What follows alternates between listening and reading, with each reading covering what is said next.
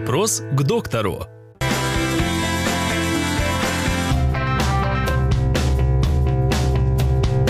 Как научить ребенка звукам «ж» и «ш»? А, Можно попытаться научить ребенка этим звукам. Если мы говорим о возрасте, например, трех лет, можно, играя по звукоподражанию, а, вызвать у ребенка шипящие или ну, шипящий звук «ш» или звук «ж».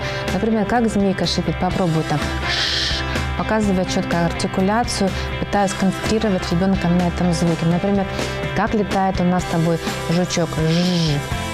Если ребенок повторяет хорошо, можно это повторять несколько раз, да, в какой-то игровой форме, несколько там, ну, как и на улице это можно.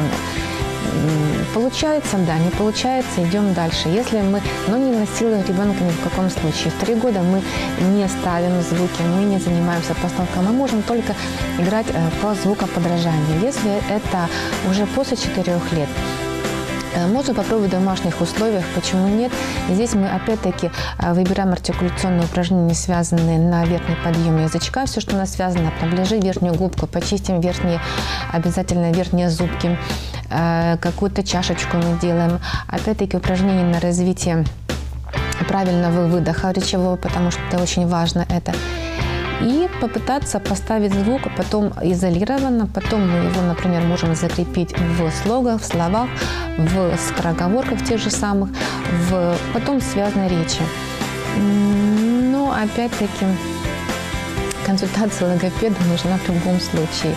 Есть опасность того, что родители поставят неправильно, а потом неправильно закрепят, и потом, когда придут к логопеду, логопед, логопеду придется переучивать это ребенка, что намного тяжелее и сложнее делать, чем если бы мы э, с нуля начали ставить звук.